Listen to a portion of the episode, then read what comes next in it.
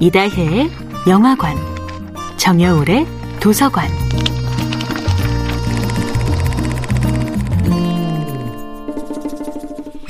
안녕하세요. 여러분과 아름답고 풍요로운 책 이야기를 나누고 있는 작가 정여울입니다. 이번 주에 함께하는 작품은 설혜심의 그랜드 투어입니다.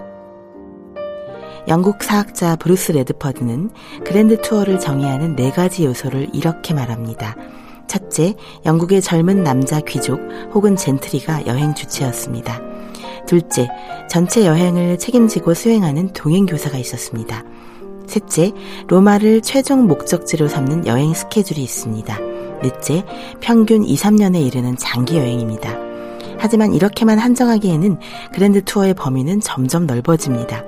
중년 이후에 그랜드 투어 열풍에 합류한 사람도 있었죠. 또 그랜드 투어의 범위가 그리스 로마를 넘어 유럽 전역으로 확장되었습니다. 그랜드 투어는 한때 엘리트 교육의 상징이었지만 이제 그랜드 투어의 모든 스케줄과 아카데미의 모든 교육은 현대인의 패키지 여행 상품에서도 반복되고 있습니다. 그들만의 리그였던 그랜드 투어가 이제 수많은 사람들의 황금 휴가 프로젝트로 대중화한 것입니다. 여행의 역사를 다룬 입문서들과 괴테나 연암의 기행문을 읽다 보면 삶을 바꾸는 여행을 향한 욕망이 꿈틀거리기 시작합니다. 온갖 나라들의 독특한 여행 문화 중에서도 특히 흥미로운 것이 바로 그랜드 투어였습니다.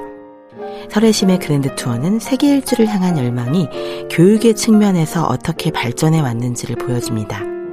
영국의 상류층은 자식들을 더 넓은 세상, 특히 유럽 대륙으로 보내서 우아한 취향과 외국어와 각종 역사와 예술에 대한 지식을 배워오게 했던 것입니다. 그랜드 투어를 향한 열망은 곧 유럽 전역으로 뻗어나갑니다.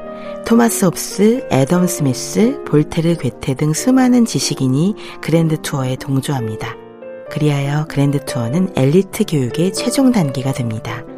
하지만 귀족들의 그랜드 투어는 필연적으로 귀족과 평민 사이에 구별짓기를 낳았습니다. 진짜 여행은 이제 불가능하다. 오직 관광을 할 뿐이다라고 탄식하는 사람도 있었습니다. 학자들은 그랜드 투어는 고상한 것이고 대중의 관광은 천박한 것이라고 비판하기도 했습니다. 당시 그랜드 투어는 성직자나 동행교사가 전문적 권위를 가지고 지휘하는 여행이었고 mass tourism이라 불렀던 대중의 여행은 토마스 쿡 같은 여행사들이 제공하는 상업적인 여행이라고 비판받았지요. 하지만 부르주아나 엘리트들의 구별짓기를 향한 열망도 모든 사람이 자유롭게 여행할 권리를 막을 수는 없었습니다. 정여울의 도서관이었습니다.